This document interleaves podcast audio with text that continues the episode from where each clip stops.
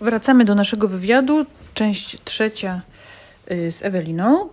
Y, W tym momencie zaczniemy od pracy, a w y, części czwartej powiemy o tym, co robić, jeżeli pojawiają się problemy w pracy.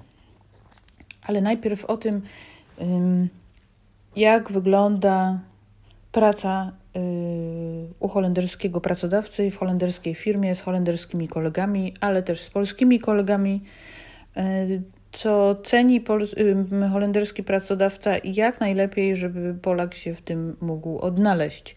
Zacznijmy od tego, co już powiedziałaś, Ewelina, y, że jeżeli przychodzimy do firmy, to najlepiej jest się zawsze przedstawić, podać rękę i spojrzeć w oczy. To jest ważne, prawda? Bo Polacy mają rzeczywiście coś takiego, co Holendrzy też dostrzegają bardzo często, że my nie patrzymy w oczy. Tak jakbyśmy się bali, albo jakby byłoby nam głupio, albo tak jakbyśmy... Tak, to wynika z niepewności, którą w sobie mamy, z jakiejś tam niepewności. Mhm, mhm. Czyli nie, nie, To nie ma nic wspólnego z wiarygodnością lub, lub e, Mhm. to po prostu w momencie, kiedy troszkę się boimy, e, jesteśmy zawstydzeni Mhm. e, w nowych sytuacjach, Mhm. no po prostu nie chcemy się tak wybijać, tylko chcemy trochę jakby zniknąć na, troszeczkę dokładnie. i nie patrzeć... Te bodźce, które otrzymujemy, nas po prostu troszkę przytłaczają i wtedy e, błądzimy wzrokiem. E, Tak, a tutaj rzeczywiście ceni się to, żeby patrzeć komuś prosto w oczy, tak, podać rękę i powiedzieć swoje imię. tak. Tak, tak są tutaj wychowywane holenderskie dzieci Mhm. i to jest bardzo ważne. Mhm. E, Naprawdę zwróćmy na to uwagę, poćwiczmy nawet w domu Mhm. podanie ręki. E, Mówię właśnie kolegom polskim, polskim pracownikom, spójrzcie w, w lustro i, i poćwiczcie, jak ma, Mhm. Miałoby to wyglądać. Dobra, okej, czyli to jest najważniejsze, to jest na dzień dobry. Ym, następna rzecz, która często bardzo wychodzi, to to, że y, nie chcemy y, zadawać pytań, nie chcemy wypaść jako osoba, która marudzi, która ma problem. I jeżeli rzeczywiście z, y, y, odnajdziemy się w takiej sytuacji, że coś nam nie pasuje, to niekoniecznie musi być problem, ale że coś nam nie pasuje, albo że coś może być inaczej rozwiązane, to my nic nie mówimy. I oczywiście my mamy na to inne zdanie, my uważamy, że powinno być inaczej. Co mówisz swoim pracownikom? Ja myślę, że bardzo ważne jest, żeby zadawać pytania. Mhm. E, bo ty samym, tym samym, mm, raz jeszcze powtórzę, wzrasta nasza wiarygodność.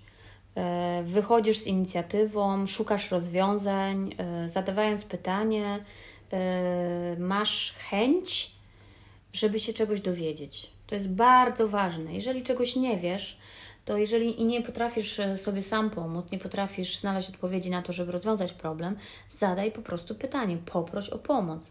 To jest tak ważne w Holandii, naprawdę. Mhm. To bardzo jest doceniane e, przez e, holenderskich pracowników. W momencie, kiedy nic nie mówisz, Znaczy, że wszystko jest w porządku. tak, dokładnie. Znaczy, że, że wszystko jest w porządku i w momencie, kiedy popełniasz jakiś błąd, e, wtedy może ktoś przyjść do ciebie mieć pretensje, dlaczego nie zapytałeś. Bo w momencie, gdy popełniasz błąd, pierwsze, e, pierwsze e, pytanie, które ci zada holenderski kolega, dlaczego to się stało i, i dlaczego Nie wiedziałeś o tym. nie wiedziałeś o tym. A wtedy ty sfrustrowany powiesz, no jak, no nikt mi nie wytłumaczył. Ja już tyle I Ja czekam, już w ogóle, no już jesteś tak zdenerwowany. mhm.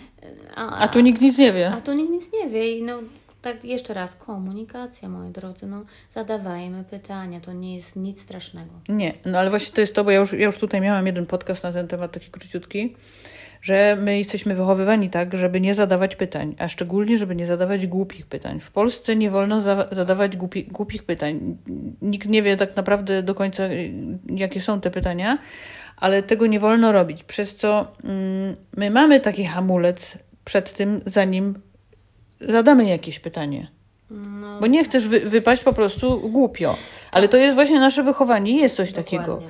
Tutaj tego nie ma, tutaj nie należy się tym y, w ogóle przejmować, bo po prostu nikt w ten sposób na to nie patrzy i nikt na nas w ten sposób na to nie patrzy, więc mamy już jakby to, to droga wolna, prawda? Dokładnie. Nie ma się czym martwić. Myślę, że zadawanie pytań służy tylko i wyłącznie wymianie informacji, moi Tak. drodzy. To jest po prostu dialog Tak, szczególnie, że Holendrzy uwielbiają rozmawiać na wszelakie tematy i bez przerwy się pytać i mówić to samo po pięć razy. Dokładnie.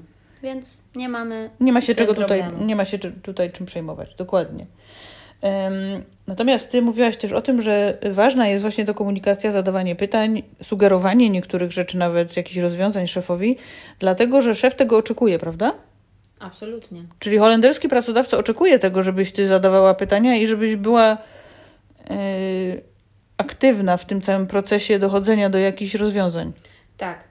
Tutaj właśnie też menadżerowie firm, dyrektorzy, y, osoby przełożone bardzo cenią pracowników, którzy wychodzą z inicjatywą, wychodzą z rozwiązaniami, zadają pytania. E, To jest wręcz to jest normalne. To jest wręcz normalne i taki pracownik jest jak najbardziej ceniony. E, powinieneś mieć swoje zdanie i swojego zdania bronić, ale e, powinieneś również e, respektować zdanie oponenta, e, choćby ci się z nim bardzo nie zgadzał, nigdy się nie unoś, tylko po prostu dyskutuj, zadawaj pytania. Dlaczego, dlaczego czemu służy dany, dane rozwiązanie lub, lub naprawdę to jest I bardzo zaakceptuj ważne. to, że ktoś ma inne zdanie i to nie znaczy, to, że macie inne zdanie, nie znaczy, że ty musisz go przekonać do swojego, albo on musi przekonać ciebie do swojego. To, że ktoś ma inne zdanie, to znaczy, że po prostu je ma i tyle. Dokładnie. Bądź przygotowany i otwarty na obupolny, y, obopólny kompromis. Kompromis w Holandii jest Kluczem do kluczem. wszystkiego. W związku, i w pracy, i w sklepie, I z sąsiadami. i z sąsiadami, moi drodzy. Tak, tak. bo do sąsiadów można iść, jeżeli na przykład w nocy hałasują, za bardzo krzyczą, y, bo mają imprezę i mają włączoną muzykę. Można grzecznie podejść i powiedzieć, słuchajcie, jest za głośno, czy możecie przyciszyć muzykę. I oni się nie będą na was denerwować i nie będą was wyzywać, tylko najprawdopodobniej ściszą tę muzykę. Absolutnie. Na pewno ściszą. Nie róbcie tak jak ja. A co zrobiłaś? Ja e, miałam e, koło swojego domu sąsiedzi z, em, z e, ulicy dalej e, rozłożyli sobie namiot i zorganizowali sobie imprezę właśnie sąsiedzką. I o wpół do trzeciej było bardzo głośno. Mój syn e, obudził się i ja byłam bardzo zdenerwowana tym faktem. Czyli matka Polka uznała, że Tak. I musi wyłączyłam, zrobić... e, e, wyłączyłam im prąd. No i to nie było Nie fajne. spodobało im się Bardzo to. mi się nie spodobało. E, ja byłam spulwersowana, że jak można w pół do trzeciej jeszcze kurczę e, tak głośno tak tańczyć i nie wiadomo co robić.